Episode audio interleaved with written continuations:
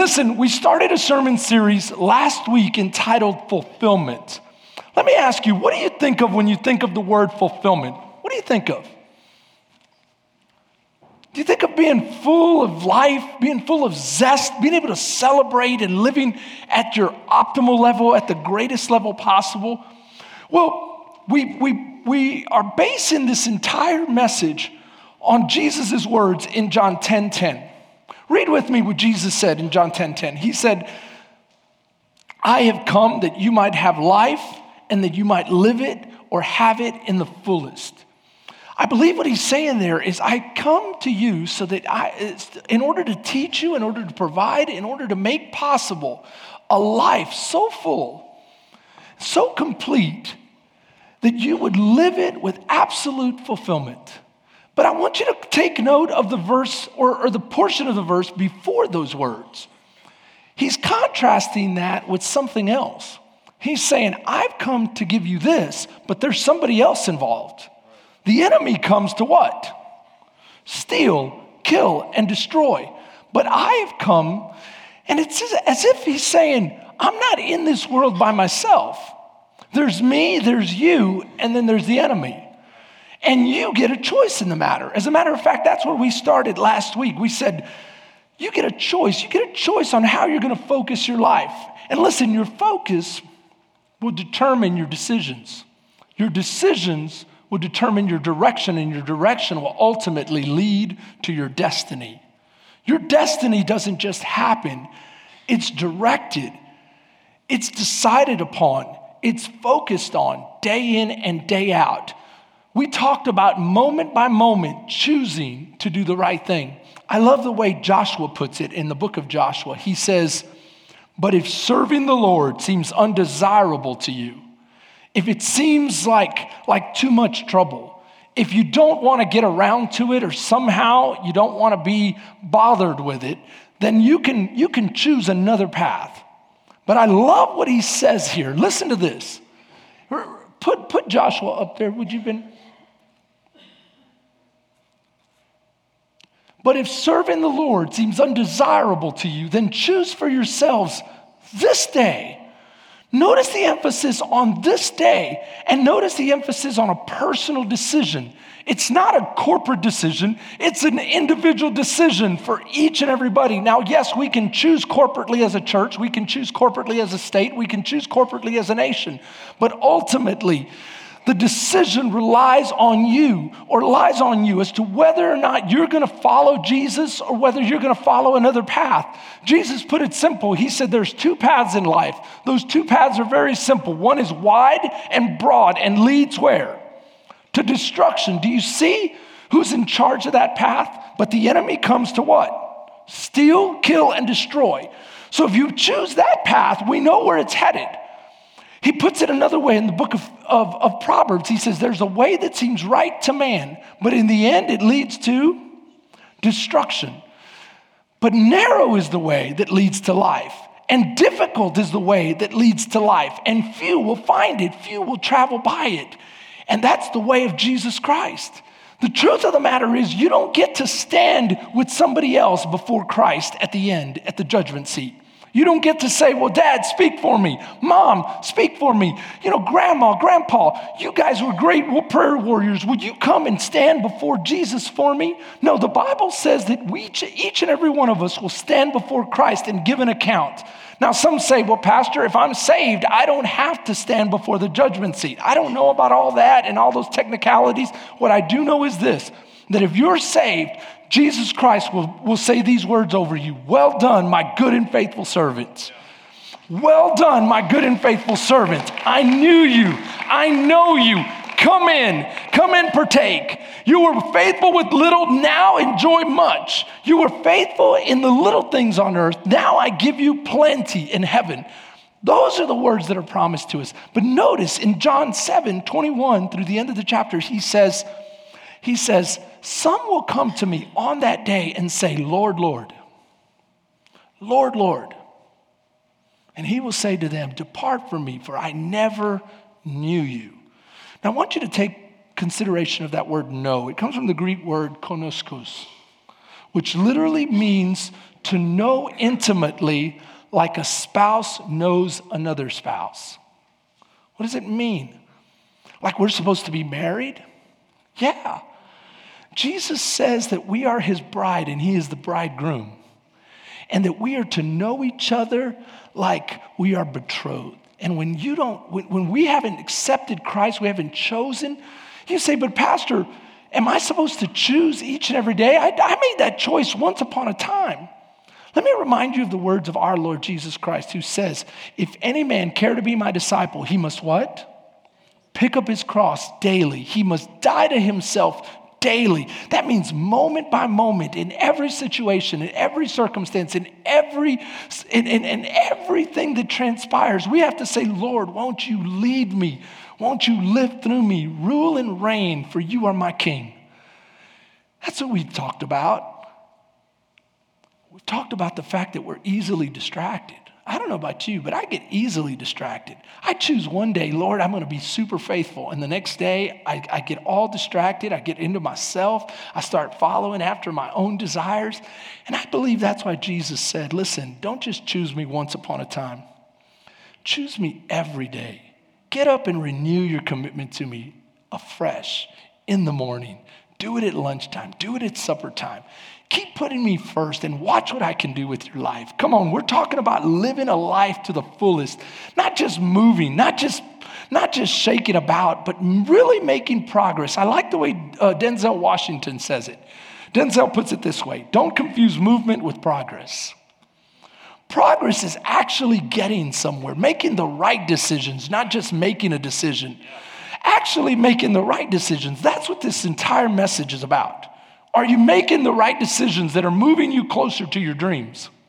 Are you making the right decisions that are moving you closer to your desires, your drives, your destiny? See, some of us have been focusing on the first two levels, and these are good levels. These are good levels. There's the, the level of achievement, it's, it's honing your skills to achieve. You might be honing your talent, you might be honing your special abilities, you might be honing all sorts of things, saying, you know what, I need to become better. What kind of skills are needed to achieve? Well, we need to be disciplined. You might be honing that discipline in you. Well, we need to, uh, to be hard workers. You might be honing, becoming a hard worker, a disciplined worker. What else? Being effective and efficient not overspending, being frugal. You might be honing all of these things. And the truth is this if you do the right things, you can succeed, can you not? And that's a good thing because it will help you enjoy, experience the pleasures of life. Is that wrong for you to experience pleasure?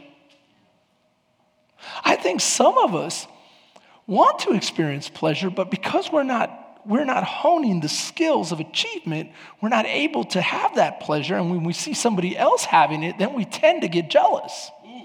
Or we tend to get bitter or envious, and we start to compare ourselves. And you got to be careful with this because when you start comparing, then you look over and you go, Well, well uh, why'd they get to go to Israel? Uh, man, that must be nice. Why can't I go to Israel, God? And when we start to down it, well, it wasn't all that. I bet they didn't have that much fun, or I bet this, or I bet that. And we start to have sour grapes. We start to have all sorts of bad attitudes. And the reason I'm looking over here is because Brady and Lacey just came back from Israel. Come on. Come on. Can I tell you something? Nothing will rob from you quicker than comparison. Because when you start comparing yourself to somebody else, then you start you start trying to live what they have. And can I tell you what's for them is for them. What's for you is for you. And them going to Israel doesn't stop you from going. You know what will? Looking over here and complaining and, and belly aching and coveting against God. That's what that will do. And God will say, Well, you ain't ready to go to Israel with that attitude.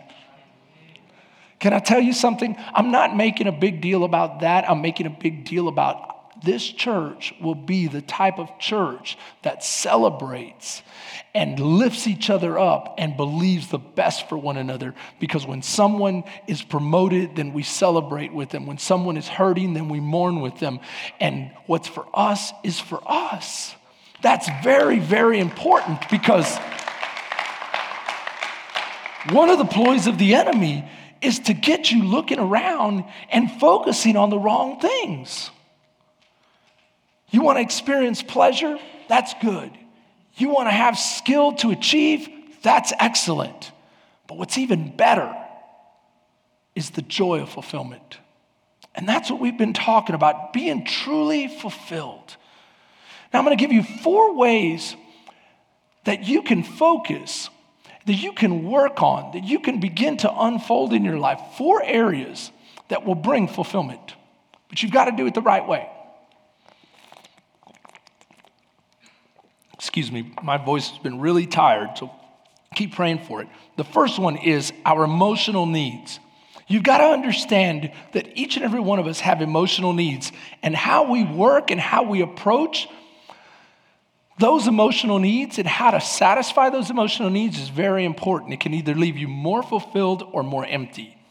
Number two, our values. What are your values? What kind of values do you set for your life? Are your values matching up with your talk? Meaning, do you say one thing but live another?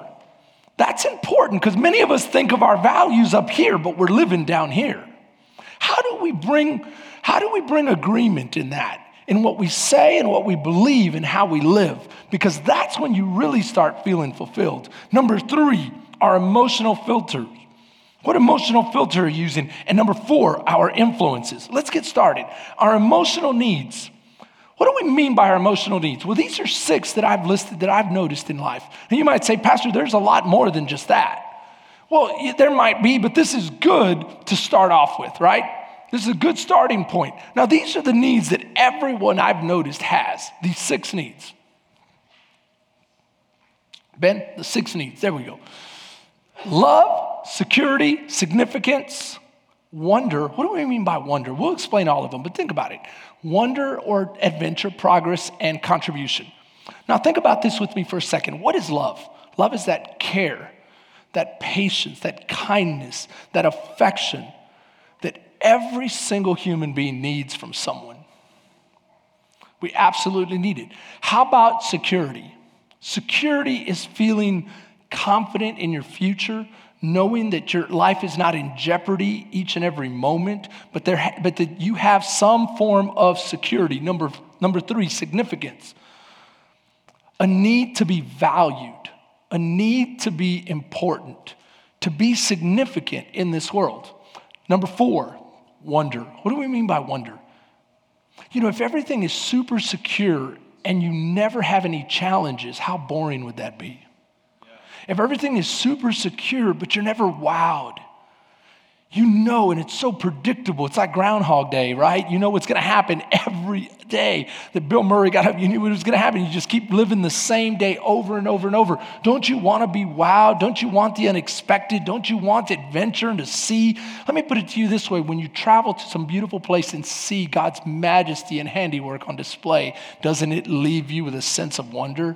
We all need this in life. How about progress? We all want to know that we're making progress, that we're changing, that we're evolving, that we're becoming better in contribution. We want to live for someone greater than ourselves at the end of the day. Did we make a difference? Which goes back to significance. Now, let me ask you this. These are needs that God will use in your life to bless you, but who else is at work? The enemy. So, is it possible that he could get involved and begin to distort and begin to bring up past hurts and hangups and begin to have you chasing these needs in the wrong way and end you end up more, more empty? Let me put it to you this way Have anyone ever felt the need for significance, to be important, to be valued to the point that you compromise your own values for the sake of pleasing others? Or for the sake of, of, of accomplishing, you work yourself to death and you do things you shouldn't have done and you cut corners and you compromise your integrity and your character only so that you can achieve higher position and prestige and status so that others can say, Ooh, look at him or look at her. See, the enemy can get us compromising and actually stealing fulfillment from us by using our own needs against us. Let me put it to you another way. How many of us have ever longed for affection and sincere consideration and concern, and we call that love? That we long for it and we look for it in the wrong place, and we think that if we can only find ourselves in the arms of some young girl or some young kid, young guy, when we were young, hopefully not when you're older, when we're young, and we start to compromise ourselves. Or maybe even after you've grown and you've gone through divorce and now you want to fill that need and you start jumping in and out of relationships, giving yourself more and more. And the enemy keeps telling you, you keep doing this, you'll get more, you'll get more love, only to find out you're more empty after each relationship because you keep leaving a little part of yourself with each one. And God is saying, wait till I bring you the right one, the one who will truly love you. Do you see what I'm saying here? You've got to understand that these are needs, but there's two people at work. There's two persons there's the enemy and there's God. And you get to choose who you're going to follow. So you go, but Pastor, what should I do then? Then you need to look at your at these emotional needs and you need to say, which ones do I prioritize at the top? Because everybody's different. Some might, might prioritize wonder, some might prioritize significance, some might prioritize love, some might prioritize, you know, progress or contribution. What do you prioritize? And then decide and start being very critical. Am I gonna let him lead me or am I going to let the King of Glory lead me? And if I'm going to let the King of Glory lead me, then I'm going to start asking the hard questions. Say, God, how do you want me to Come on now. How do you want me to obtain significance? How do you want to fill this need in my life? What truth have you spoken over me? Remember, I told you one of the most important things that God has given us is our resources. Last week, we talked about the four major resources truth, time, talent, and treasure. And He's given you truth. And are you taking that truth and using it to fill those needs? Meaning, he doesn't, he tells you openly, you shouldn't worry so much about what man thinks of you. Worry about what he says of you. And he already calls you significant. He calls you the apple of his eye and his beloved. Find your significance there first. So you say, okay, Pastor, I'm getting this. What about values? Our values. You go, well, what are, what are values? I've heard of it in terms of corporate. Corporate values. Come on, how many of you have ever worked for a corporation or an organization that had values? Raise your hand if you've ever worked for some. Why is it important for a corporation to list their values? Anyone? Because they're creating an ethos, they're creating a culture, they're instituting a DNA. What do we mean by that? We mean where everyone is, is singing off the same sheet of music. Everyone is marching in the same direction. Everyone is progressing and pushing and moving forward in the same direction. And everyone knows what compels them, how they make decisions. Let me put it to you this way I looked this up and it says an important and lasting belief system, a set of ideals shared by all the members of the culture this is how they decide what is good, what is bad, what is desirable, what is indesirable. It governs their decisions and actions. That means it moves them forward. It keeps them moving forward. I want you to remember this. What is the what is what is momentum? The equation for momentum. Anyone? P equals mv squared. mv is, is velocity. M is what? Mass. So you have mass times velocity. That's okay. So, so if you're telling me the bigger something is and the faster, oh, yeah, let's just put it in common everyday terms. The bigger something is, right, the more it weighs, and the faster you can get it moving, the more momentum it's gonna have. Amen? Now, watch this. A company, as it starts growing, has the tendency to start slowing down. But when you have the right culture, the right DNA, and you can get everybody going in the right direction, you can create an amazing effect through momentum. So let me ask you if it's that important for a company, how much more important is it for your family? I don't know about you, but my family is more important than any company. When was the last time you took the time to set up your value system, to write it down? Oh, no, no, I, I have it up here. You know what that does? It creates a discrepancy with what, with, with what you say and think and what you do. And that discrepancy is room for the enemy to accuse you and to affect your mental image of yourself and your ability to live fulfilled. Let me put it to you this way one of my values is health. Why is it health? Because it goes with another value to be disciplined. And God shared with me, Brady, just not too long ago, to, to, to, be disciplined, to get your health going in the right direction so that you can be the best you you can be. Because if your health isn't right, then you're not going to be able to preach and pastor at the level I desire for you to lead. You're not going to be able to be the father I've called you to be. You're not going to be able to be the husband I've called you to be. You need to get your health going in the right direction. So, guess what? That's one of my values. Did I write it down? Did I take the time to really focus on it, to define it, to list it, to really create a game plan and some goals, some strategies, and some objectives? Did I take the time to do any of that? If I was a business owner, I probably would have, but because I'm just a man and just leading a regular old family life, I don't take the time to do that. You know what how it you know what transpired? Nothing. You want to know what else transpired? 20 pounds I've gained in the last year.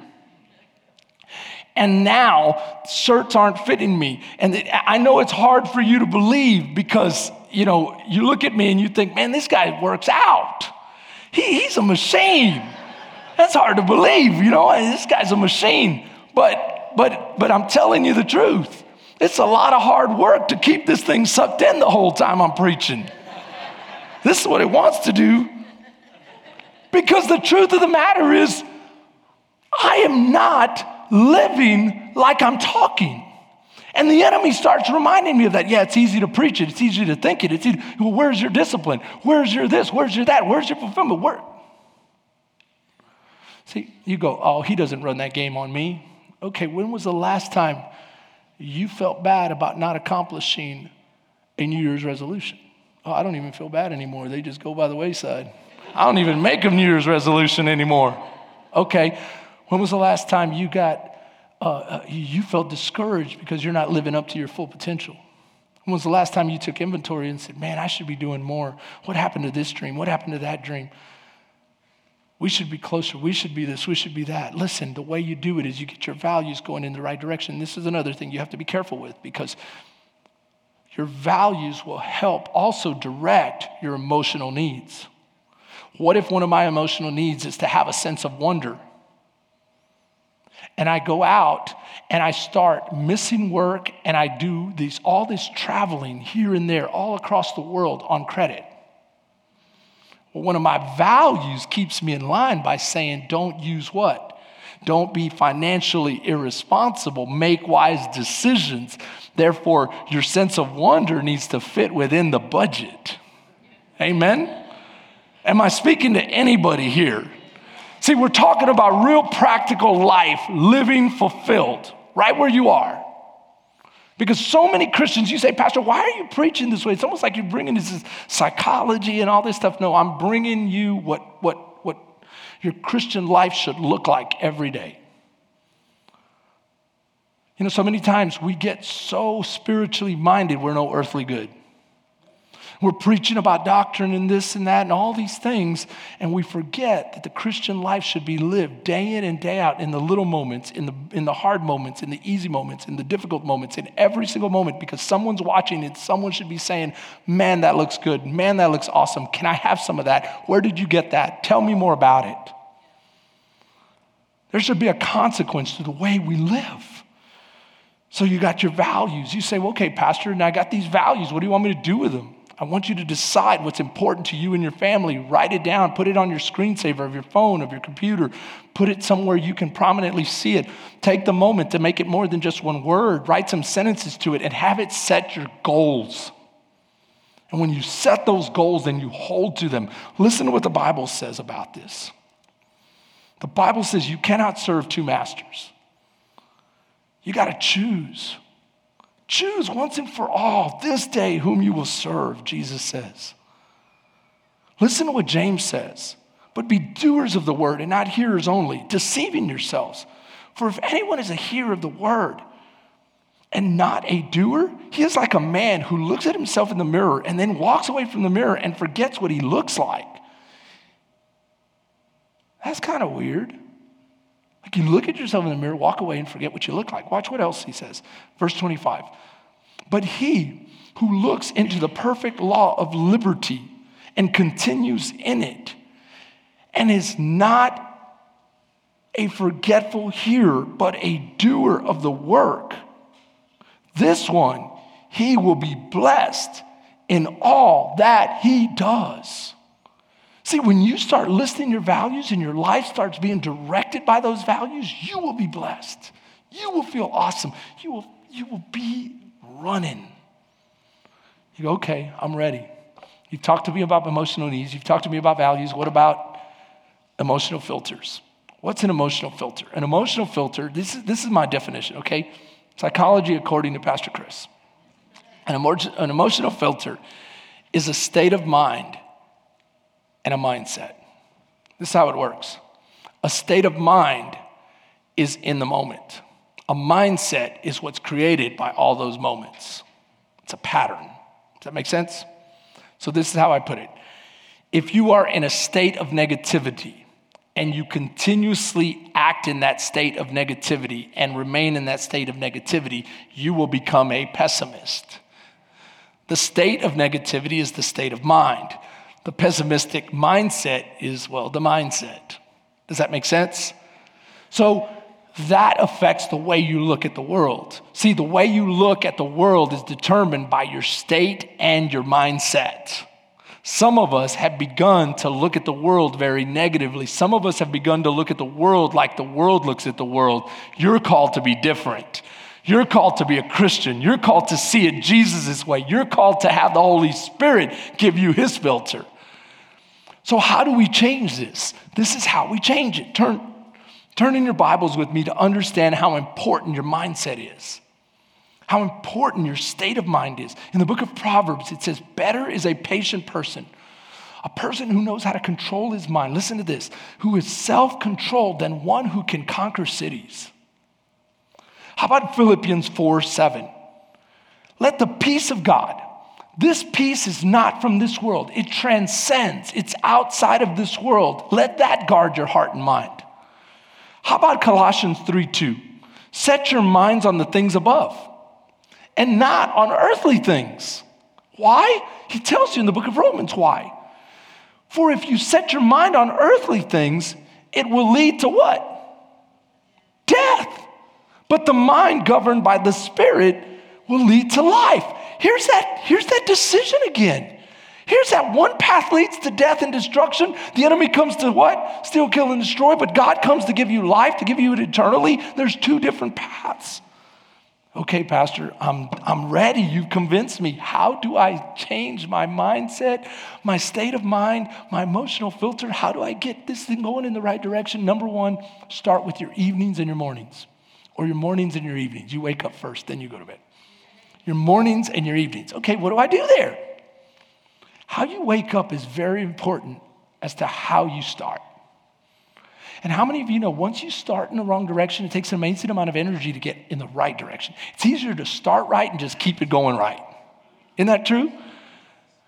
It's hard to change the momentum you've already started with. Now, the Bible says you should approach every day with joy.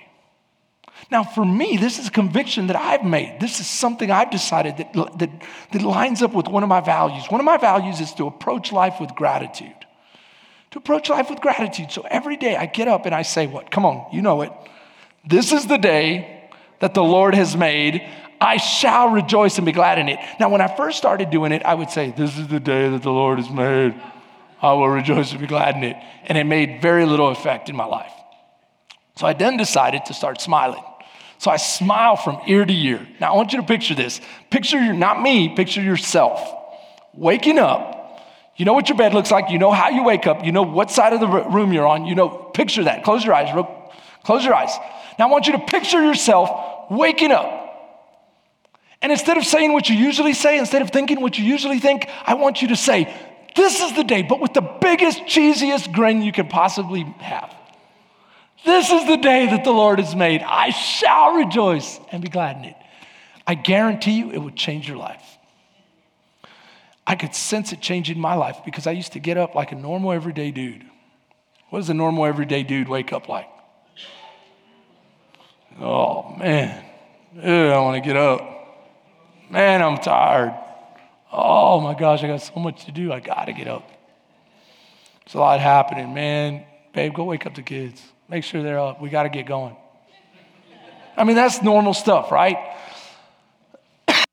Instead, now I wake up and I get this big smile on my face. I open my eyes and I see the sunlight coming in, and I'm like, man, God, thank you. You gave me another day. This is the day that the Lord has made. I shall rejoice. I shall be glad in it. I'm going to use it for all it's worth. I'm going to, I'm going to, I'm going to really live it. So this is what I'm asking you to do. In the mornings, don't, don't engage any electronic devices for the first 30 minutes. Oh, Pastor, I'm going to die without my, my, my. No, no. For the first 30 minutes, this is you. I don't have the time for that. I've got to listen to this. I've got to check my this. I've got to check that. I've got to get. Listen, if you don't have 30 minutes for you, you need to reorient your entire life. Because in the morning, this is what you're doing. You have your hands open and you're saying, Lord, I want you to fill me. Not only do I want you to fill me, I want you to completely direct me, line me out, point me in the right direction. This is your day. This is the day that you had made. I get to live in it, and I know that you have provided everything I need for this day. So, God, I'm just asking you to give, give me your presence right now. And electronic devices tend to interrupt that process. Most people turn on TVs, most people turn on radios, most people turn on iTunes, all kinds of things. Leave that alone. In the evenings, this is what you do. Morning, your hands are open. Lord, give me. In the evenings, Lord, I give you my day.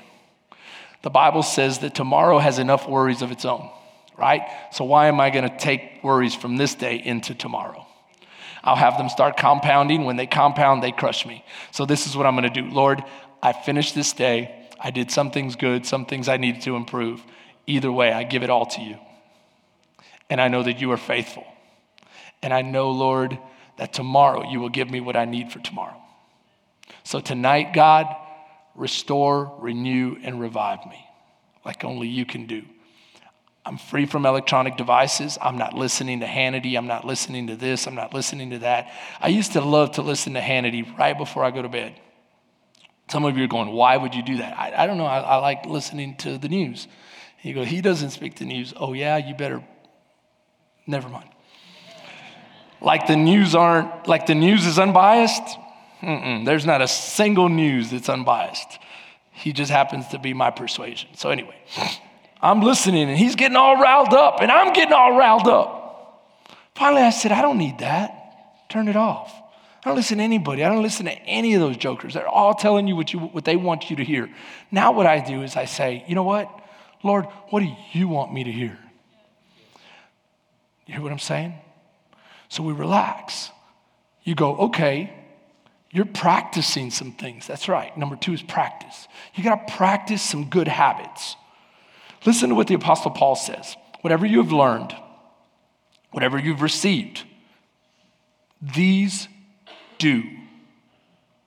And God, the God of peace, will be with you. So I want you to highlight a couple of things. Whatever you've learned, these do. That means you can learn, you learn by practicing. When you do, it's practice. You can practice certain things so that you can learn and do it better and better and better. You say, okay, well, what was he talking about here, Pastor? You only gave me half the verse. Okay, I'm going to give you more. This is what he's talking about. This is the same passage except further up.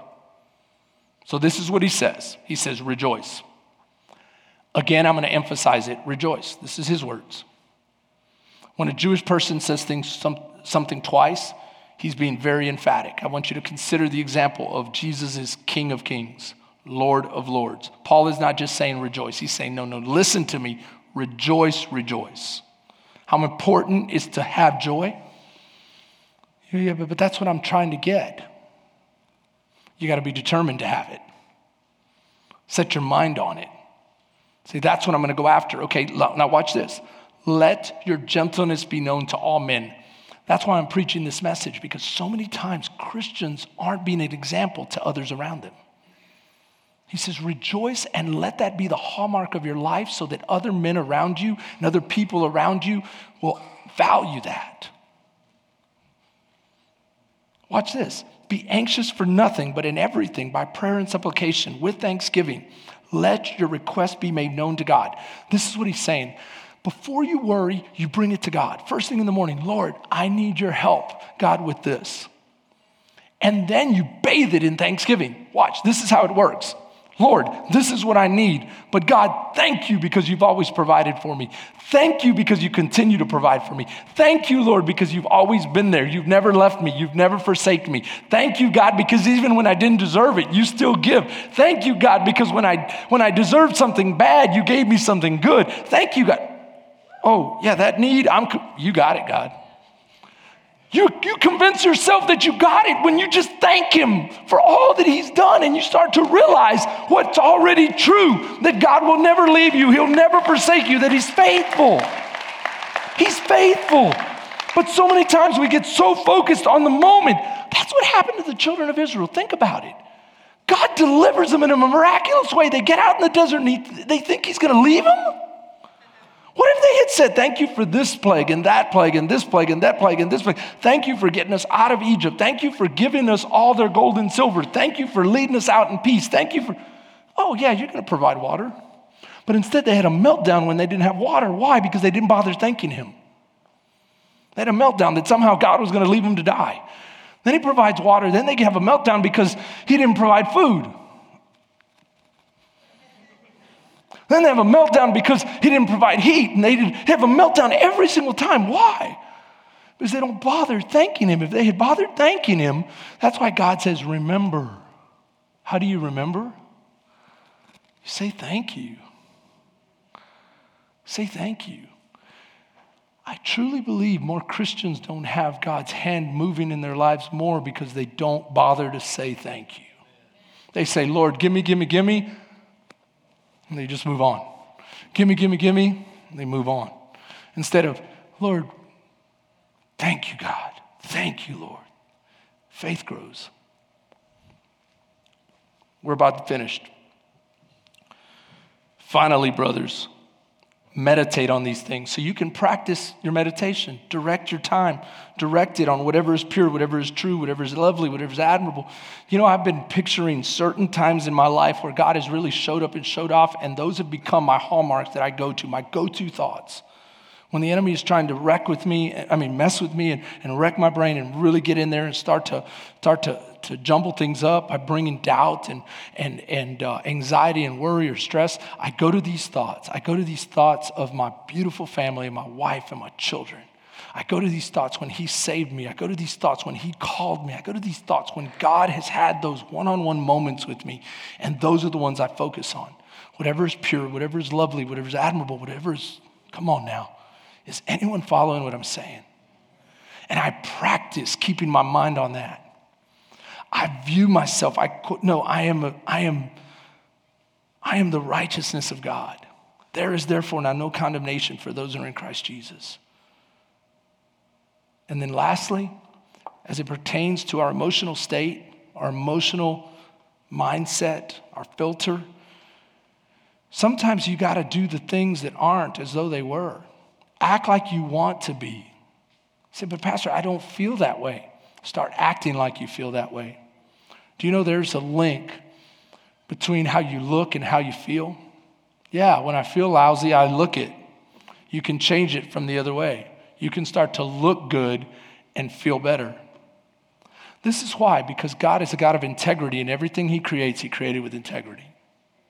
Meaning, if you start putting a smile on your face, studies have shown, many studies, have shown that you will start feeling better in here. Why do you think athletes hype themselves up before a big game? Why do you think they do power moves? You go, Pastor, then what should I do? Well, these are some things you can practice. You can, you can get a power move. I, I learned a power move early on in my life. A power move was, come on, get some energy going. Let's go. Yeah. My son's like, What the heck are you doing, man? I'm trying to win the Super Bowl, baby. That's what I'm trying to do. I said, What, what, what do you mean the Super Bowl? I'm going to go hit somebody. Who are you going to hit, Dad? I don't know. Somebody's going to get hit today. Hopefully, it's the enemy. Right? I mean, sometimes we walk into life so just like, does, does anything matter? No, my life matters. I don't know about you, but I'm going to approach it with some, some energy. You say, oh, Pastor, no, no, no, no. Okay, look, give you something else. Maybe this is more in line with you. Learn to breathe. I do this in the morning when I'm praying. I, I breathe. I slow my breathing down. I make sure that I'm centering on God and learn to relax and give Him my worries. Let Him give me His confidence and His goodness. What else can I do? I walk around with a smile, literally. And I tell myself this is a great day, even when it's a horrible day in others' opinion and in others' estimation. But God has this day, and He gave it to me, and I'm happy that I got it. Because eternity will soon come, will soon come for me. But while I'm here, I'm going to live it to the best I can. Eternity will soon call me home, and God will soon say, Your job is over, and your sons and your, your son and your daughters will have to wait, and no more kissing your wife, and no more preaching and loving on your people. You got to come home.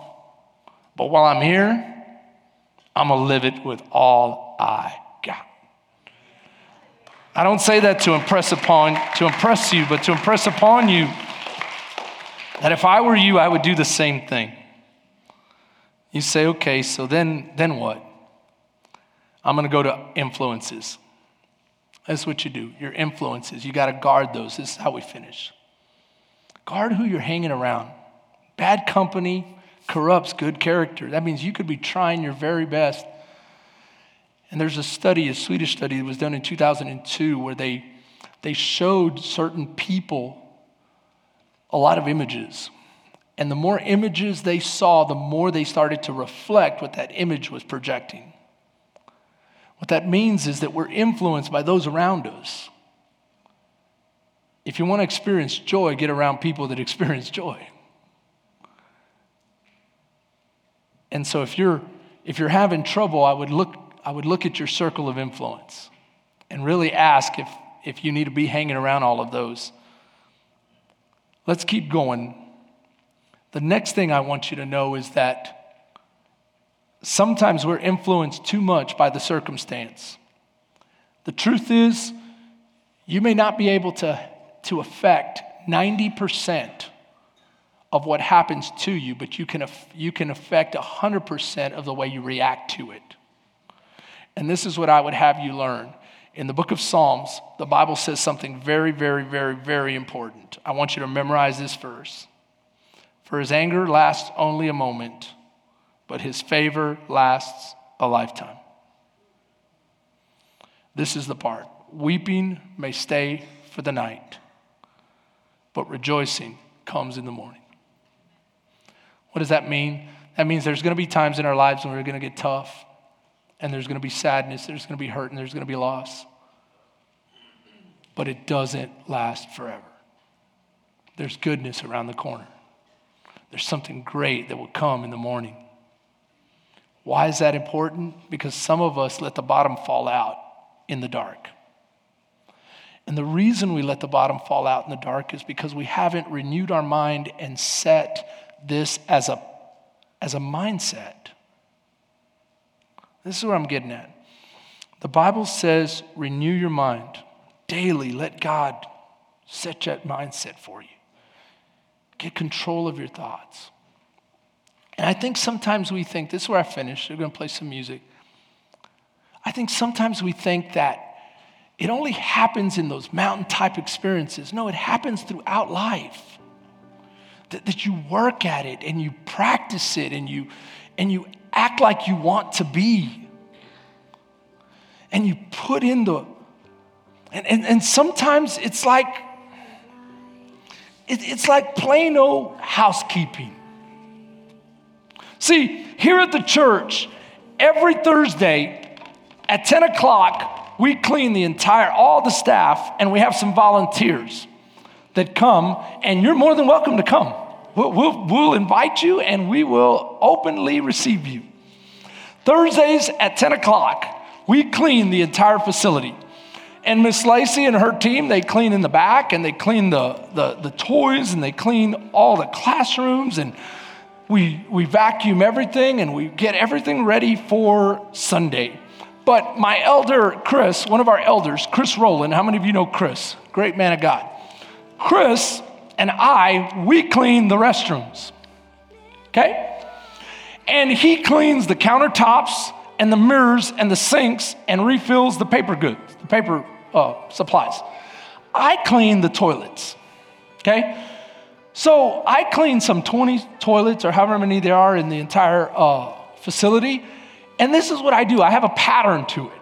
Okay? I go in with the uh, toilet bowl uh, liquid and I kick up the seats, all the toilets. I just go through, I flush them, make sure they're nice and clean. Then I go in with the, with the, with the liquid and I spray the entire bowl.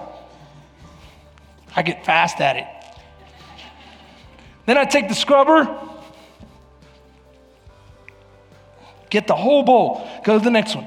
Get the whole bowl, get them all, put the scrubber away, put that stuff away. Then I come back and I get some napkins and I get the spray. And I take the spray and I, the, the seat is up, right? And I spray.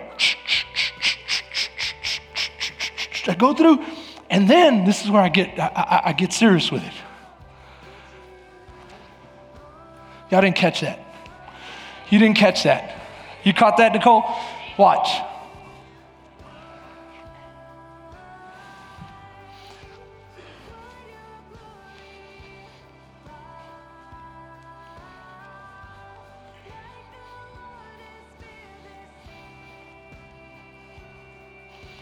Pastor, what, what are you talking about? I can't help you if you don't know what I'm talking about. See, because you're too up there. Let me, let me put it to you this way. Every once in a while, we have some guys that say, Pastor, can I be an intern? I say, Yeah, for sure, you can be an intern. So we teach them all kinds of things about the Bible, and we teach them all kinds of things about doctrine and theology and all these, but then I teach them how to do toilets. Because if you're going to live life up here, you got to learn to live down here. I'm trying to help somebody. And then we had a, an intern who I brought in. His name was Lucas. He was 6'9, 400 pounds, big man. And we talked to you, talk, he'd, he'd go like this red-headed guy with a big old beard. And he goes, Pastor Chris, I finished. I said, okay, let me go check. Lucas, come here. He goes, yes, sir. I said, does look clean to you? Yes, sir. I cleaned it. I said, Lucas, get down here. Look at this. He goes, Oh. Oh. I said, Show me how you cleaned it. Well, I got my rag and I went like this. Can I tell you that's how some of us are living? And we're wondering why things aren't clean. Why th- that's how we're living right here. Have hearted thoughts. We don't take control of our emotional state. We let everything distract us. The enemy can get in there and tell us any old thing. And, and, and you're trying to live up here before you learn how to live down here. See, life isn't always on the mountaintop, it's also in the valleys. It's also in the dark times, it's in the mundane times, it's in the ordinary times, it's in the boring times, it's in the regular, everyday times that you build momentum. For. Come on now. That's where life is made. Anybody can live in the good times. Anybody can live, but but you think the guys that get to play in the Super Bowl just show up there because they want to be there? They gotta work, they gotta get in there, they gotta See, so so this is where I finish. Sometimes I'll be cleaning and the lights go off. Because the light has a timer on it. And it'll go off. You think I'm gonna stand up, go all the way over there to turn the light back on? No. I already know. Why? Because when you do something enough times, you already know you can do it in dark times, you can do it in daylight, you can do it at nighttime, you can do it at dusk. Come on, I'm trying to tell somebody that God wants you to have a mindset that is ingrained in you. God is with you no matter what. I can, I got this. I know that God is with me. Why? Because this ain't my first rodeo. I've been walking with Him a little bit. I've been talking with Him a whole lot. And now I know that God is with me even when I don't.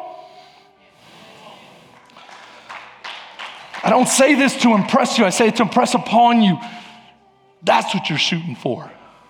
That's what you're wanting. Let your gentleness be known to all men. Don't freak out. With prayer and supplication, let your petitions be known to God. With thanksgiving and the peace of God that transcends all understanding will guard your hearts and minds in Christ Jesus. But you might have to get down a little bit. Oh, no, no, no, no, no. Come on now. You might have to get anybody willing to just do some old fashioned living. I mean, that, that, requires more prayer than talk, that requires more reliance and getting our hands there. Get, get, just get in there with the Lord and work out some faith. And that's what we'll pick it up next week. Say, Pastor, just pray for me. No, no, no, I ain't praying for you. I ain't praying for you. We've been starting a new thing here where I want you to pray for yourself. I know how to pray. You got to learn how to pray. Lift up your prayer right now. You say, but Pastor, I'm feeling some things inside. Then close your eyes before you get out of here and say, God, work this thing out in me. I'm ready to make some decisions. Make them. Pray. Engage your king. He's an awesome king. I love you, Foundation.